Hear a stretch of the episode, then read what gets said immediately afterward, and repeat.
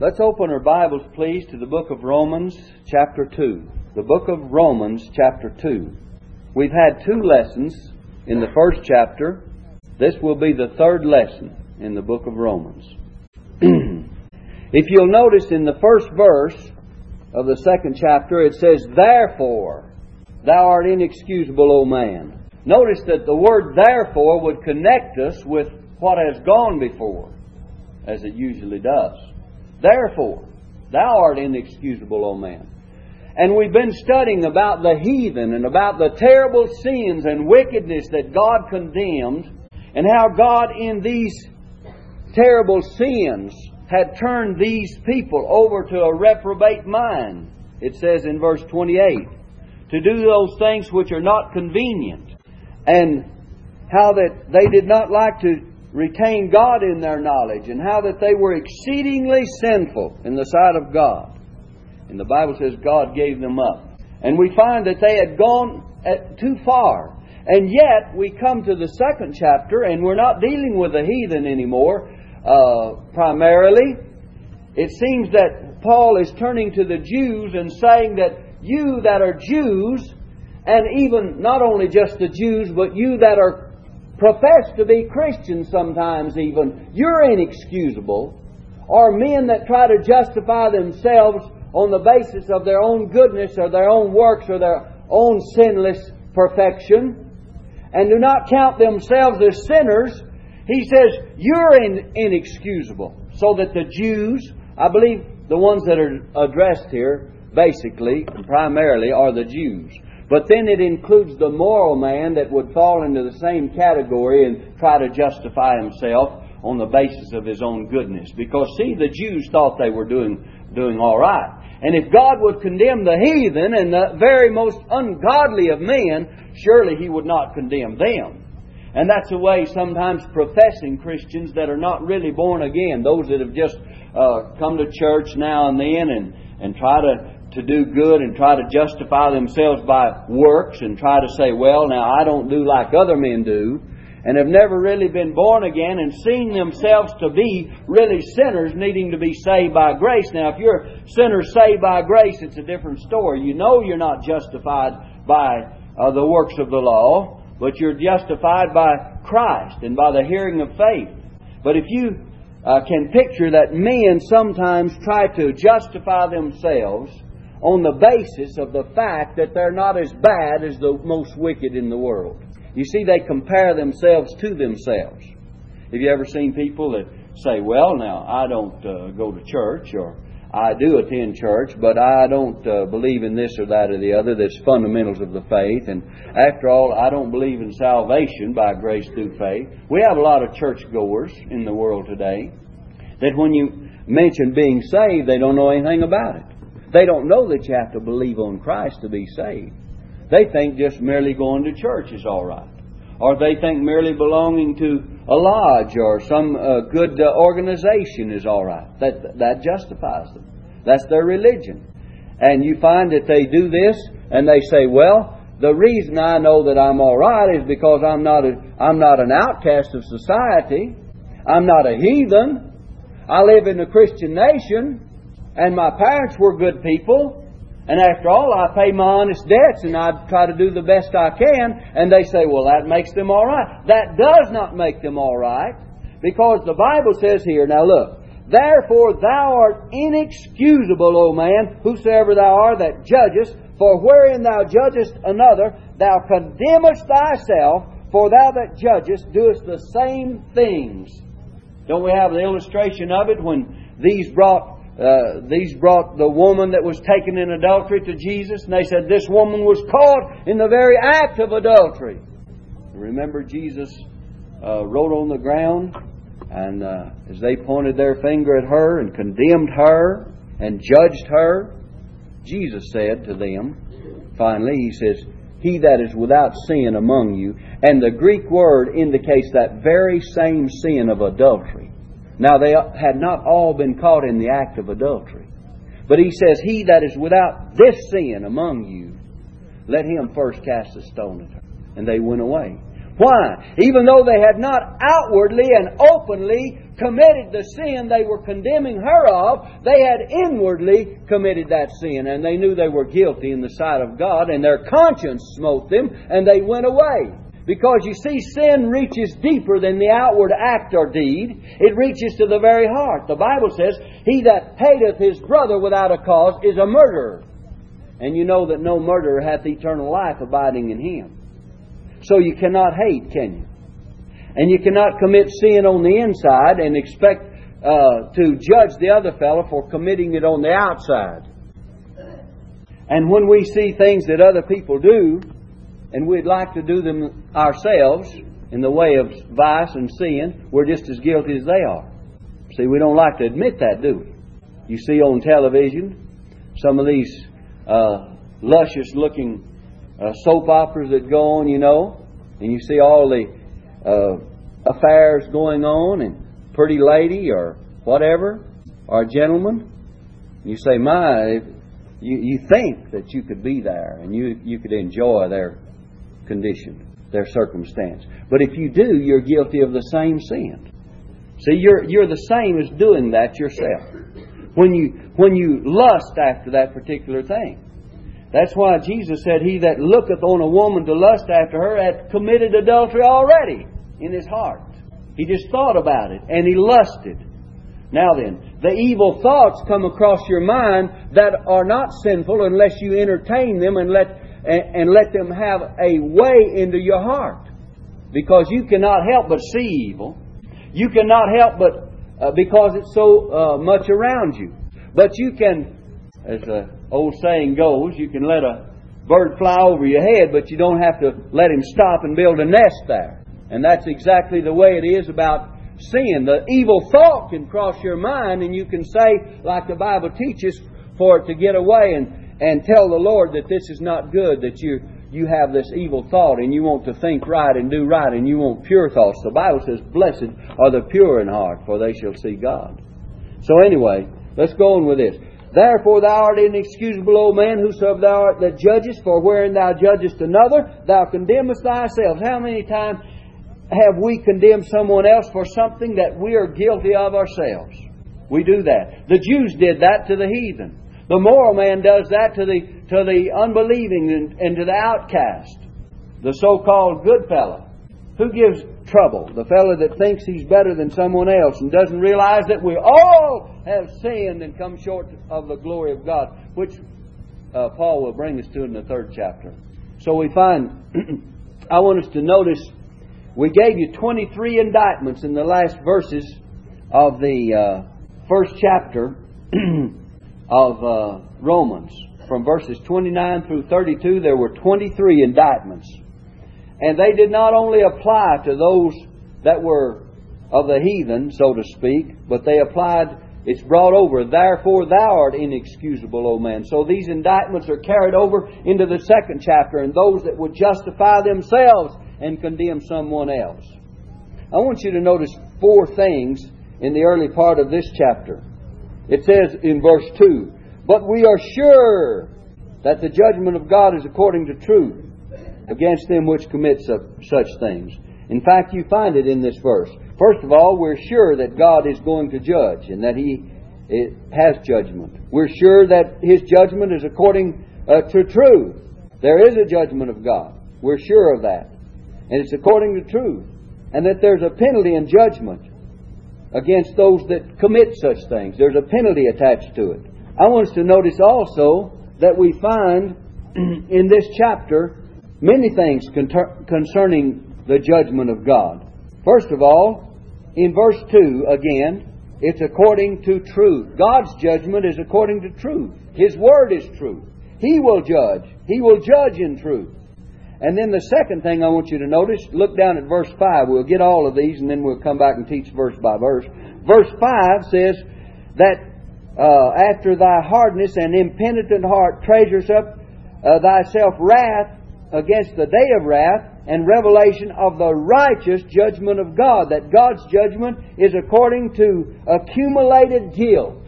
That a man may accumulate guilt. Just like you would lay up money in the bank or in savings and it would accumulate an interest. The, the same way the man that sins in the sight of God and keeps on sinning with a hard and impenitent, unrepentant heart, he's treasuring up, he's laying up, and God's going to pay it back with interest. Wrath against the day of wrath and the righteous judgment of God. That's what he's talking about. And then in verse 6, there's another thing about God's judgment. It's according to works. Who will render to every man according to his deeds. God is going to judge every man according to his deeds, according to his works. Look at verse 11. God's judgment is without respect of persons, for there is no for there is no respect of persons with God, it says in verse 11. You know, man's judgment is biased, isn't it? And in respect of persons. You ever seen, uh, well, we know it happens every day in the courts of law. Fellow be brought before the judge, and if he's an outstanding citizen or has a lot of uh, pull and and he has a lot of prestige and and everything in the community, will the judge say, "Oh, let's just forget this ticket, or let's just forget what's happened here. You go on, we'll just forget all about it." But you take the old boy that doesn't have any protection and uh, that can be easily run over and put down, stepped on, tromped on. Well, they'll just give him, they'll read his rights and give him the, what's written in the book, won't they? But God's judgment is not with respect of persons. God sees all of us alike, rich or poor, bond or free. And so His is without respect of person. Look in verse 13 again about God's judgment. It says, uh, For not the hearers of the law are just before God, but the doers of the law shall be justified. Notice that. According to performance and not knowledge. It's the way we obey. Now, this does not mean that a man is saved by his works, but it means that the saved man demonstrates and evidences his faith by his works. Isn't that what James says? Show me thy faith by thy works. And that's what we do. We show that we have faith and demonstrate it and evidence it by what we are. But it doesn't mean that a man is justified by his works. See? For not the hearers of the law are just before God, but the doers of the law shall be justified. But the Bible tells us, if you turn to the third chapter quickly, you'll find it says in verse 20, Therefore by the deeds of the law there shall no flesh be justified in his sight, for by the law is the knowledge of sin. So Paul continues to tell us in the third chapter that no one is actually justified by the law, but the man that is justified by grace through faith will certainly demonstrate the fact that he's a doer of the word and that he lives by the, the things of God. And you cannot be justified for by the law, for no man is justified by the law in the sight of God. You see, none of us are perfect doers of the word, are we?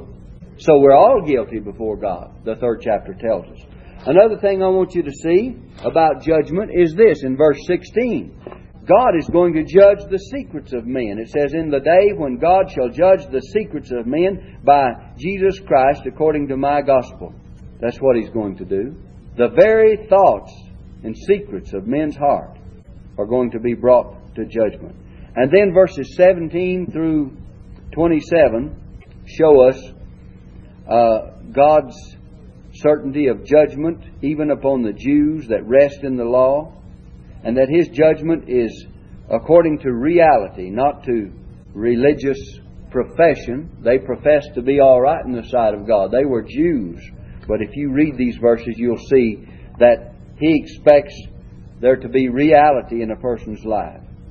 And you can go on down and read them. Let's read a few verses anyway and see.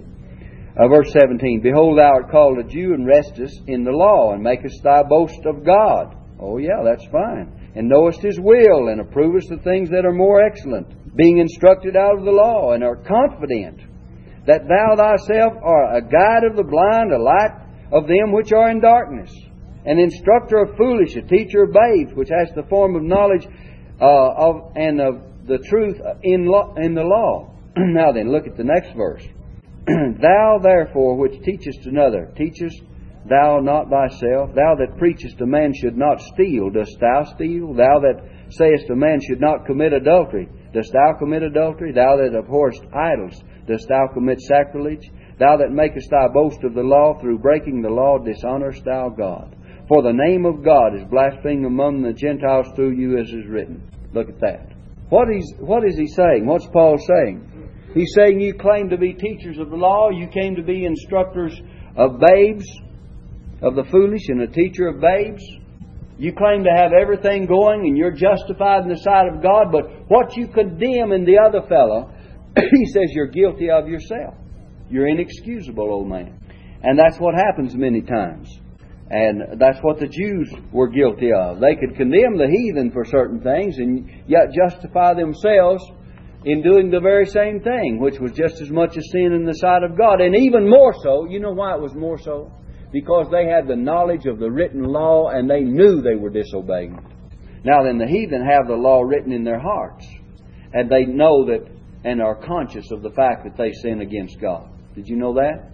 You take where missionaries go in parts of the world where they have not the Word of God and have not been taught the Ten Commandments, don't know anything about the New Testament even, and don't know anything about the Word of God.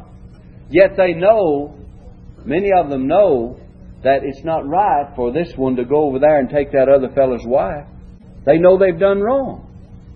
And, and they won't do that. They'll do it here in America, Christian America, but they won't do it over there. And they don't have that law. And you find that that's true, and missionaries can testify to the fact that they have a consciousness of, of wrong and what's right, even though they haven't been taught because God has written it upon their hearts. And they know it. And we'll read that in a moment. But let's go back. First of all, let me give you one more thing. The real thing that matters about God's judgment that it's not according to ritualism or formalism or ceremonialism. And you see that in verse 29. Look, verse 29. But he is a Jew which is one inwardly, and the circumcision is that of the heart, in the spirit and not in the letter, whose praise is not of men but of God. You see, he's not talking here about a Jew outwardly in the circumcisional rites, as you find in verse 28. Look at verse 28. For he is not a Jew which is one outwardly, neither that circumcision which is outward in the flesh. We're not going to go by ritualism, by form, by ceremonialism. God says the real one that I'm looking to is that one which has the circumcised heart. That it's a heart condition, it's a spiritual matter the one that is really a born again child of God is what Paul is finally driving at in verse 29. Let's go back and pick up with our verse by verse study uh, in verse 3 now. We dealt with verse 1 and 2. Look at verse 3. And thinkest thou this, O man, that judgest them which do such things, and doest the same, that thou shalt escape the judgment of God? Do you think that because Others do these things openly and outwardly, and you're guilty of the same thing, even though you've done it in secret, and even though that you have not been outwardly and openly con- condemned, do you think that by this you're going to escape the judgment of God? Surely not. You see, God knows more than just the outward. We see only the outward. We might judge people and say, well, this fellow is sin because I saw him sin. And I know it's evident. Circumstances prove it. And maybe he was even seen. Eyewitnesses prove it. But on the other hand, what about the man that has sinned in his heart against God? And he has condemned the other fellow. Do you think that he shall escape the judgment of God? The Bible says no. He's going to re- God is going to judge, judge him. The implication and indication is that God will judge him. Thinkest thou that thou shalt escape the judgment of God? Well, the answer is obvious, isn't it? The answer is obvious that surely God will not permit him to escape judgment. And you know, this really brings it down close to home, doesn't it? Now then, verse 4 Or despisest thou the riches of his goodness, and forbearance and long suffering, not knowing that the goodness of God leadeth thee to repentance? What purpose is God's goodness and long suffering and God's riches and mercy unto us? It's to lead us to repentance, to give us space and time and opportunity to repent. And yet men tramp on the goodness and the mercy and the grace of God, don't they? They say because God has not judged me yet, He's not going to. In the book of Ecclesiastes, the preacher says, Because sentence against an evil work is not executed speedily, He says, Therefore the heart, listen, singular, of the sons of men, plural, is fully set in them to do evil. You see what it is? Man says because God hasn't judged yet that surely He's going to forget all about it. God doesn't have to be reminded uh, by us that, that men have sinned. He doesn't even have to worry about whether He will forget our sins or not. He will not forget them. There's only one way God will forget them. You know how it is? If they're under the blood of Jesus Christ, and then they're forgotten and forever forgotten.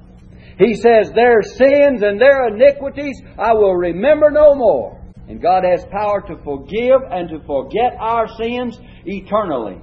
You and I may say, Well, I'm going to forgive that sin, but I will not forget. That's not the kind of forgiveness God wants. Now then, I know that in your mind you will not forget, for your mind is like a computer, isn't it? And it retains a memory bank there. And even though you want to forget, your, your mind is going to remember it, but you're going to forget it as far as holding any ill feelings. That's real forgiveness. And when we forgive our uh, brother or sister in the church, when we forgive someone round about us, even when we, we forgive our enemies, we forget in the sense that we want revenge or we want to get even, but our mind still retains it. Your mind retaining it is not a sin because God has given you a mind to remember. In fact, our minds need to remember certain things. But we do not need to remember with a, with a feeling of of uh, uh, getting even or revenge because God says that belongs to Him. So let us learn how to forgive and forget as God does. But God has given us His goodness and mercy and grace and long suffering to lead men to repentance. And yet men trample on God's goodness. And they think because He has not judged yet that He'll forget all about it and He will not judge them. Well, God will not forget the sins of the sinner, and he will judge, and there is a day of judgment. In verse 5, it tells us how it will be, and we've already studied it. We'll go on verse by verse exactly. But after thy hardness and impenitent heart treasures up thyself wrath against the day of wrath and revelation of the righteous judgment of God. They're just laying in store.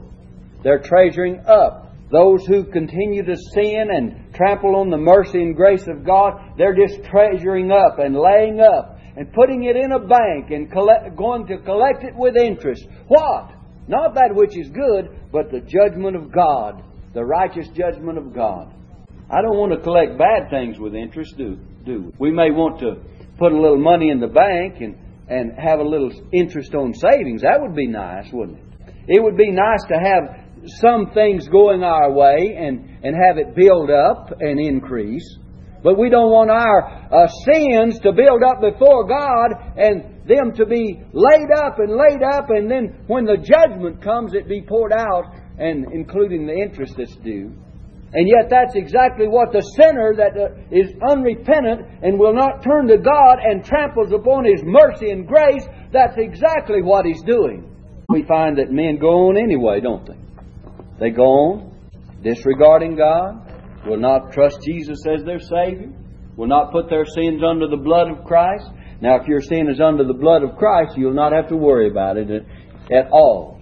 It's covered, it's atoned for. You're redeemed, you're bought, you're purchased. Your sins are blotted out as a thick cloud. They're buried in the depths of the sea. As far as the east is from the west, so far as they removed our transgressions from us. They're gone. Jesus came, behold the Lamb of God that taketh away the sin of the world. It's taken away. Never to be brought up again. He taketh away. So they're gone forever. You say, well, preacher, what about my present sins? All of your sins are under the blood, but God expects His children to live in respect to Him as children under the Father. And when we do wrong, God deals with us, the Bible says, as with children. And whom the Lord loveth, He chasteneth. And He's going to scourge every son whom He receiveth. So you see, that's the way He deals with us about our sins now. But all of our sins, the penalty due our sins, are under the blood of Christ. Jesus took care of every sin that we ever committed in the past and that we will ever commit in the future. They're under the blood as far as the penalty due. But when we do wrong, God chastens us. He doesn't meet, mete out the penalty of sin because the wages of sin is death, right? If He did, there would be immediate death and immediate judgment and eternal hell.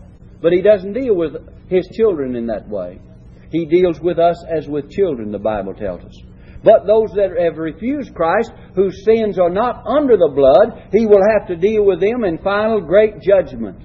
And they will be cast out from His presence. Jesus took care of all your sins. You say, well, what about my future sins? Well, all of your sins were in the future when Jesus died for your past, present, and future sins on the cross, weren't they? You weren't not even born. They were all in the future when He died to atone for them. So even your past sins were in the future when Jesus made atonement on the cross. So He paid for your sins and He paid the complete penalty due, due your sins. And therefore, the Bible says, Blessed is the man to whom the Lord will not impute sin. He will not even count it to you.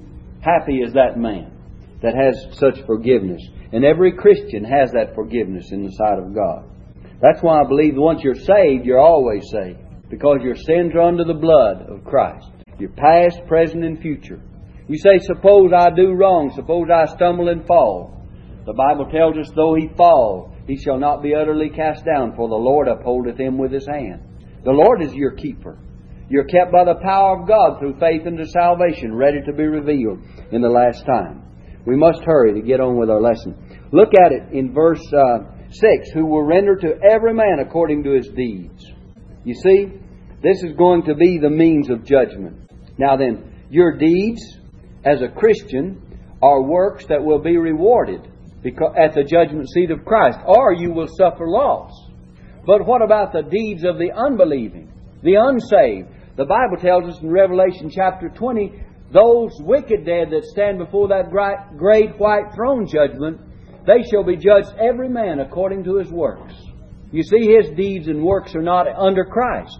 The Christian's deeds and works are building upon the true foundation, Jesus Christ, gold, silver, precious stone, wood, hay, and stubble. And every man shall receive a reward.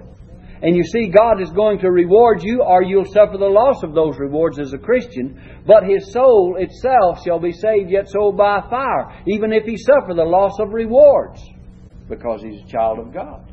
But not so with the unsaved man. He's going to be judged according to his deeds as well, according to his works. And as far as his works are concerned, they're not even considered as good because they're not done unto Christ. They're not done unto the Lord. Now look at verse 7. It shows you in verses 7 through 10 the fruit of the regenerated heart and life. Verse 7 especially.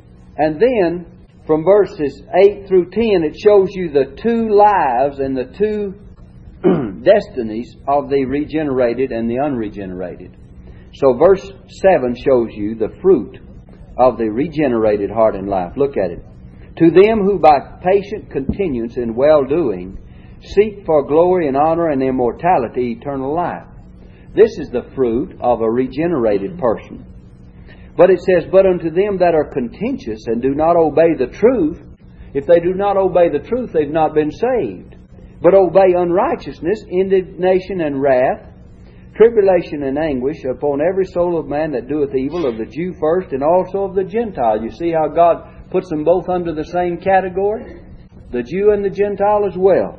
So you have uh, in verse 10 now, but glory, honor, and peace to every man that worketh good, to the Jew first, and also to the Gentile. You have the two lives and the two destinies of the regenerated and the unregenerated. This is what Paul is pointing out. He's pointing out that the saved man will have these good things, but the unsaved man will not. And these are evidenced there. For there is no respect of person with God. Between the Jew and the Gentile, they're all the same before God. Just because the Jew had the law didn't make him any better than the Gentile. There was some profit to it because he had the oracles of God. But he had to be judged by the same, he had to be judged according to his uh, life and co- according to his works and according to his sinfulness. For as many, verse 12, as have sinned without law shall also perish without law. That's the Gentiles, isn't it? And as many as have sinned in the law shall be judged by the law. That's the Jews. So both are under condemnation. If one doesn't even have the law, he's going to perish without the law. If one is sinned in the law, he, he will be judged by the law, and therefore he'll perish, will he not? Verse 13 For not the hearers of the law are just before God, but the doers of the law shall be justified. In other words, if you were going to try to be justified by the law, you would have to do it all to be justified. You wouldn't be able just to hear it. And the Jews that had heard it, they would have to completely obey it in every respect or they'd be guilty of the law. The Bible says that those that have broken one of God's commandments are guilty of all. Know that no one has ever kept the law of God perfectly but the Lord Jesus Christ. Doesn't make any difference who he is. And you find that Jesus said, I, I've given you the law and none of you have kept it. Uh, Stephen preached to the Jews and he said, you received the law by the disposition of angels and have not kept it. If anyone was going to keep the law, the Jew would. And he says, You've not kept it. And you know what they did to him? They stoned him to death because they wanted to justify themselves. Now let's look at it. Verse 14. It says, For when the Gentiles which have not the law do by nature the things contained in the law, these having not the law are a law unto themselves, which show the work of the law written in their hearts. Where is it written? Not on tables of stone, but in their hearts, their conscience also bearing witness, and their thoughts the meanwhile accusing or else excusing one another. That's why that no man is without excuse before God. For God has showed it unto him that he's sinned. You say, do the heathen, do people that have never heard the gospel know they've sinned? Yes, they know they've sinned. The Bible says they're without excuse, chapter 1. They're without excuse. The Bible says that the invisible things of Him from the creation of the world are clearly seen, being understood by the things which are made, even His eternal power and Godhead, so that they are without excuse. As much light as God has given them, they will not live up to it, and therefore they're without excuse before God. You see, God does not send any person to hell without any knowledge or enlightenment. But he is already condemned because he sinned against God and he knows he sinned against God. You say, even people without the Word of God? Yes, because God has revealed a certain amount and given them a certain amount of enlightenment by uh, creation. The Bible says the heavens declare the glory of God, the firmament showeth his handiwork, day unto day other speech, night unto night showeth knowledge. There is no land, there's no uh, voice uh, no place where his voice is not heard. It's all over the world. And so, if that person would live up to the light that God has given him, and he would not uh, sin against the enlightenment that he has, God will give him more light. Isn't that what happened to Cornelius? Cornelius didn't know anything about being saved. But the Bible teaches us that Cornelius feared God, and he uh, did, gave alms, and he did certain things, and, and so God sent him a man that could tell him the words whereby he and his house could be saved because he lived up to the light that was within him. And you see, God's Word is God is just and righteous. All right, let's go. Uh, verse 15 says that they have a, a, a, law written in their hearts, and their thoughts sometimes excuse them or uh, accuse them. You see, when they do wrong, their, their heart and conscience, their thoughts of their heart accuse them when they do wrong. And it excuses them sometimes, trying to justify themselves one way or another. It says in the, verse 16, In the day when God shall judge the secrets of men by Jesus Christ, according to my gospel. God has a day of judgment, doesn't he? Verse 17, Behold, thou art called a Jew, and restest in the law, and makest thy boast of God and knowest his will, and approvest things that are more excellent, being instructed out of the law, and art confident that thou thyself art guide of the blind, a light of them that are in darkness, an instructor of the foolish, a teacher of babes, which hast the form of knowledge and the truth of the law. Thou therefore which teachest another, teachest thou not thyself? Thou that preachest a man should not steal, dost thou steal? Thou that sayest a man should not commit adultery, dost thou commit adultery? Thou that, that abhorrest idols, dost thou commit sacrilege? Thou that makest thy boast of the law through breaking the law, dishonorest thou God. For the name of God is blasphemed, blasphemed among the Gentiles through you, it is written. Let's stop there a moment. The Jews that claimed to have priority and have the law of God written and claimed that they were teachers, instructors of foolish, teachers of babes. Yet when they had broken the law, they were the same, they were blaspheming the law of God. They were blaspheming the name of God among the Gentiles. In other words, they were professing to be uh, thus and so, and pious, and privileged, and yet sinning against God. Now then, let's not only apply it to the Jew, let's bring it over to uh, professed Christians, Christians today. What happens? What do you have in professed Christendom today? Have people that claim to be Christians and live like the devil. That's what you have. Have people that claim to be Christians and do not live up to their testimony, and they blaspheme the name of God. They become a stumbling block and, and an offense to people that would enter in. Just like the Pharisees in the days of Jesus, he says, You do not go in yourselves, and you, do, you hinder those that are trying to enter in. And when we do not do what God's Word teaches us we ought to do as Christians, and try to live a godly life before God, now we all are sinners, none of us are perfect, and we all stumble and fall, and we all make mistakes, but we can do our best to live according to the will of God. The Bible says, exercise thyself rather unto godliness. And if we'll put this into practice, well, then uh, we'll be a testimony in spite of our weaknesses and faults and failures. And if we are, if we've done something that's wrong, if we've sinned, let us be men and women enough to say, "Well, I was wrong about that," or that that was a sin. We don't have to uh, go around and apologize to the whole world. But if the opportunity comes up and someone says, "Well, uh, brother or sister, you were wrong in doing that," face up to the fact and say, well, let me consider the situation. And if you really are, admit it. But let's don't go around accusing one another of how bad they are and try to justify ourselves in what we do. You see, we don't have to tell the other fellow. God has a way of telling the other fellow, the other Christian brother or sister. We don't have to tell them how wrong they are and what they're doing. If I do something wrong, the Lord, the Lord's able to tell me. I talk to Him every day and listen to him, and he's able to tell you. And sometimes what you think the other fellow's doing wrong may not be at all. Now, I don't mean that there's one standard for one fellow and one for another. I'm talking about the circumstances may so be that you don't understand all that is involved. And you may be condemning a person when he may be perfectly justified in acting or doing as he has done. See, we have a, a tendency to, to to uh, come to a conclusion before all the evidence is in, don't we? Let's get all the evidence in before we start making any judgments. And then it's not our business. Paul says it's a light thing that I should be judged of you. He says, judge nothing. He says, I'm not even able to judge myself. Judge nothing before the time until the Lord comes. That's when we're to judge. Let's hurry on. Our time's just about gone. The name of God is blasphemed among the Gentiles through you. For circumcision verily profiteth, thou keepest the law. But if thou be a breaker of the law, thy circumcision is made uncircumcision. In other words, your circumcision didn't make you a keeper of the law. If you're a breaker of the law, it wasn't even counted that you were a Jew. Therefore, if the uncircumcision keep the righteousness of the law, shall not his uncircumcision be counted for circumcision? In other words, if the Gentile keeps the things of God and does them by faith, he be, he'll be counted as just as good in the sight of God as the Jew that had the written law.